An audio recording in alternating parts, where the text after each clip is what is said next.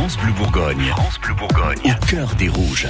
Oui, c'est l'heure de parler foot, c'est l'heure de prendre des nouvelles du DFCO, le cœur des rouges ce matin. On a comme l'impression d'être tout nu aujourd'hui, Arnaud. Oui, alors il fait beau, il fait chaud, les esprits les plus libres me diront que se mettre à poil, c'est la plus belle expression de cette liberté. Oui, sauf que je ne parle pas de nudisme au sens propre, mais de football, les amis, et du DFCO en particulier. Nous sommes le 19 juin, bon anniversaire papa, et le club dijonnais n'a toujours pas d'entraîneur, toujours pas de nouveaux joueurs, alors que beaucoup vont partir, et donc toujours pas, semble-t-il, hein, de plan de bataille pour la saison prochaine. Vous comprenez cette sensation d'être à poil. Voilà, pas d'entraîneur certes, mais, mais là-dessus, euh, on peut pas en vouloir à Olivier Delcourt. Non, le président a été lâché hein, par Antoine Comboiré il y a dix jours. Mieux vaut se montrer un peu patient avant de faire le bon choix.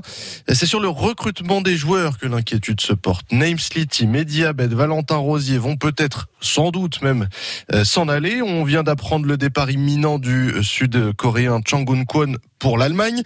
En revanche, on ne voit rien venir dans l'autre sens, hein, si ce n'est un jeune adolescent de 12 ans du nom de Messi et qui vient d'intégrer le centre de formation. Il en faudra un peu plus hein, pour être compétitif sur les pelouses de Ligue 1 à partir du mois d'août prochain. En parlant d'avenir, le président Delcourt évoque euh, dans une nouvelle interview le futur centre d'entraînement du DFCO. Oui, il sera euh, à Saint-Apollinaire. Le projet est lancé depuis un bon moment maintenant. Hein. 15 millions d'euros sont sur la table pour euh, moderniser l'actuel centre d'entraînement situé au Pousseau. Mais on en est où de ce projet précisément, euh, Président?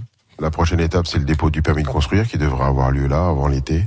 Et puis, euh, normalement, si tout va bien, le, le centre d'entraînement des pros euh, devrait être terminé pour le mois de juillet, août l'année prochaine ou décembre, je sais plus.